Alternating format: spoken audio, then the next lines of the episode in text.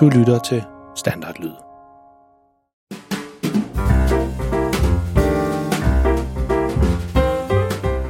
Hej og velkommen til historierne om verdens pinligste far, som i dag slet ikke er en pinlig historie om Freja og Maltes far, men noget helt andet. Normalt så er det Ane, som lægger stemmen til Freja i historien om verdens pinligste far, men den her gang, der kommer hun med en lille overraskelse til alle sammen. Det er en historie i fire afsnit, som hun selv har skrevet. Hun har helt selv stået for alt omkring historien. Lige fra den første idé til den færdige historie, og hverken jeg eller Anes mor har hjulpet hende med at skrive historien. Hvis I har lyttet til historien om verdens pinligste far i lang tid, så vil vi måske huske, at de andre gange så har Ane skrevet historien, og så har det været mig, som har læst den op. Men denne her gang, så er det Ane, som også selv står for oplæsningen.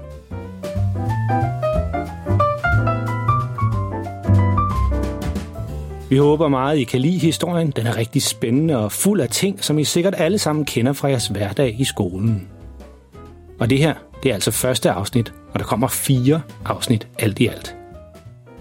Senere i december måned, så kommer vi med endnu et af vores talkshows, eller verdens pinligste far mini, som de nok kommer til at hedde. Og i det afsnit, så kommer Ane og fortæller om, hvordan det har været at skrive historien. Og hun kommer også med lidt gode råd, hvis du også vil i gang med at lave din egen historie. Og nu var det snart af jul, så snup et par pebernødder eller put dig godt ned under dynen, hvis du allerede er på vej i seng.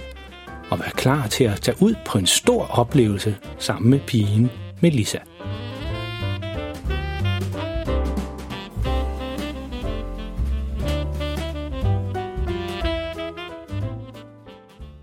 Melissa træder ud af døren og møder hurtigt den iskolde vind på sit ansigt. Hun trækker vejret langsomt for at imødekomme kulden. Hver gang hun puster ud, kommer der spor af is i luften. Det ser sjovt ud, synes hun. Men der er ikke tid til at nyde vintervejret lige nu. Melissa løber ned ad trappen, væk fra lejligheden, som hun og mor bor i. Hun skynder sig ned til busstopstedet og holder godt fat i både halsteklædet og sine løse handsker. Hun når lige at hilse på skraldedamen Magda, som står ved containeren som sædvanlig. Hej Magda, råber Melissa, imens hun løber forbi. Skynd dig hen til bussen, pibarn, siger Magda og ryster på hovedet, men griner stadig lidt. Selvfølgelig, råber Melissa bag sig.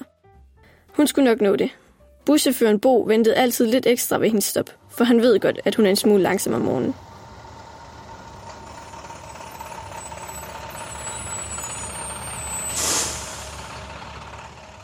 Melissa når lige til busstoppestedet i tide og hilser på Bo. Hun skynder sig ind i busdøren, som er ved at lukke bag hende. Puha, lige på et hængende hår, tænker hun. Hun sætter sig ved sin sædvanlige plads og snakker med Bo om det smukke vintervejr. Men pludselig bliver hun distraheret. Der sidder en dreng over for hende. En dreng, som hun ikke har lagt mærke til før. Mørkt, rodet hår og brune øjne. Han har en mørkeblå jakke og en hvid strikhue på. Han sidder stille for sig selv og læser en bog. Melissa prøver at smugkigge på titlen, men det ligner ikke en bog, hun har læst før. Han kigger på hende og opdager, at hun så på ham først. Han skynder sig at stikke snuden ned i bogen igen og sidder nervøst over for hende. Hun har lyst til at sige, at han ikke skal være bange for hende. Hun bider jo ikke. Men hun tiger stille i stedet og nøjes med at observere ham ud af øjenkrogen. Melissa, hører hun en stemme bag sig. Melissa, siger den igen. Hun vender sig om og opdager, at det er Bo. Nå ja, hun havde en samtale med ham før. Øh, ja. Melissa kommer straks ud af sin koncentration om drengen, som læste sin bog. Dit stop er her, siger Bo. Melissa tager fat i skoletasken og skynder sig ud af den forholdsvis smalle busdør. Bare hun ikke kom for sent. Hej hej, råber hun bag sig til Bo, men måske også lidt til ham, drengen. Hun vender hovedet og får øje på ham. Hun smiler til ham, og han bliver vist lidt overrasket, for han vælter næsten over sin egen sko.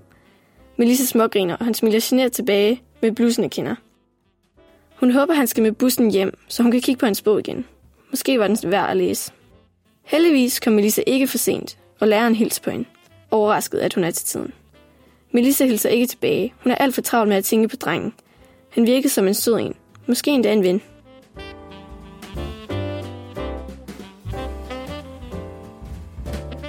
Skoledagen går sin gang, og snart er det tid til at tage bussen hjem igen. Melissa tager tasken på ryggen og de lidt for store handsker på. Hun smiler lige så snart hun kommer ud i vinterværet. Det har ikke sneet nu, men Melissa ved, at det vil komme en dag. Hun glæder sig, men indtil da vil hun nyde vejret, som det er. Men lige pludselig, Midt i alle sine vinterværstanker ser hun ham igen. Drengen med bogen og de røde kinder. Han var vist på vej ind i skolen igen. Hvorfor man? Hun stopper lidt op for at kigge på ham. Han havde stadigvæk bogen under armen. Hun blev dog hurtigt rusket ud af sin trance ved tanken om, at hun havde glemt matematikbogen i klassen. Oh no, tænker hun og løber hurtigt ind i klassen igen. Melissa åbner døren til klasseværelset og skynder sig hen til sin plads. Bogen lå der heldigvis. Pyha, siger hun for sig selv. Bag sig kan hun høre en stemme, der rymmer sig. Melissa vender sig, og hendes øjne møder drengen med bogen. Det var her, han skulle hen. Hej, siger Melissa med det største smil, man kan smile. Drengen får hurtigt røde kinder endnu en gang og smiler tilbage. Selvom han ikke sagde hej, var det som om han stadigvæk mente det. De to står der bare og kigger lidt på hinanden, indtil drengen med bogen må bryde øjenkontakten og kigge ned. Melissa tager matematikbogen under armen og siger, vi ses i morgen. Han kigger op og nikker forsigtigt, imens hans ansigt rødmer. Melissa går ud af døren, og først da bliver hun mindet om, at hun stadig skulle nå bussen. Hun banner indvendigt og skynder sig ud af skolen. Hun løber hurtigere end nogensinde før, men det var rimelig svært at spurte med en tung skoletest på ryggen og alt for store handsker. Hun når lige til busstoppestedet i tide og råber til buschaufføren Bo, at han skal vente. Bo starter bussen, så snart Melissa er kommet ind. Må en dreng med bogen kunne komme hjem nu? Melissa ville have sagt til Bo, at han skulle vente bare fem minutter på ham. Men hun valgte at tige stille. Om han ville være der i skolen i morgen, ville tiden vise.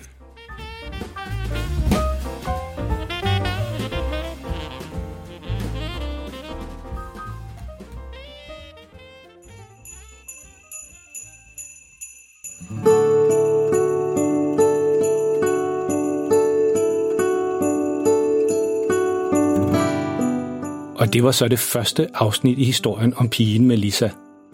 Og allerede på næste søndag, altså den anden søndag i advent, så kommer næste afsnit, så glæd dig. Og det er altså en historie, som Ane helt selv har skrevet, og hverken jeg eller Anes mor har hjulpet hende med det. Og det er lige netop det. Hvis der sidder en historiefortæller gemt i en af jer derude, så er det bare med at komme i gang. Der er helt sikkert en masse, som rigtig gerne vil høre, hvilken historie I har at fortælle. Det vil vi i hvert fald rigtig gerne. Og lige en sidste ting, inden vi smutter i dag. Hvis du synes godt om vores historie, så må du meget gerne dele den her podcast med alle dine venner og klassekammerater. De vil helt sikkert synes, at historien lige er lige så gode, som du synes. Og husk, at du kan finde alle vores tidligere historier på vores hjemmeside, verdenspinestefare.dk, eller der, hvor du fandt det her afsnit. Og vi håber sådan, at I kommer godt ind i julemåneden. Og husk, at vi er tilbage med næste afsnit om pigen Melissa allerede i næste uge. Og hold øjne og ører åbne. Man ved aldrig, hvornår der kommer til at ske noget spændende og uventet. Hvis du ved, hvad det er, du skal kigge efter, vil du opdage, at hele verden omkring dig er fuld af eventyr og fantasi. Pas på jer selv derude, og lyt med næste gang.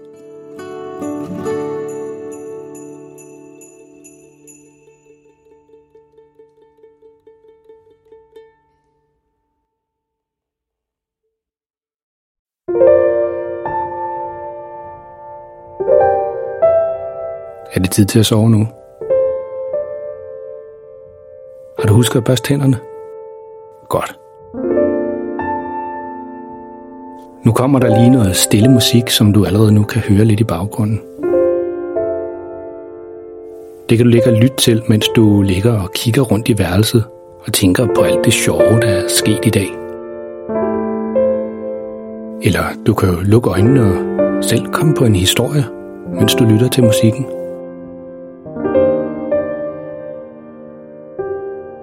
Tak fordi du lyttede med.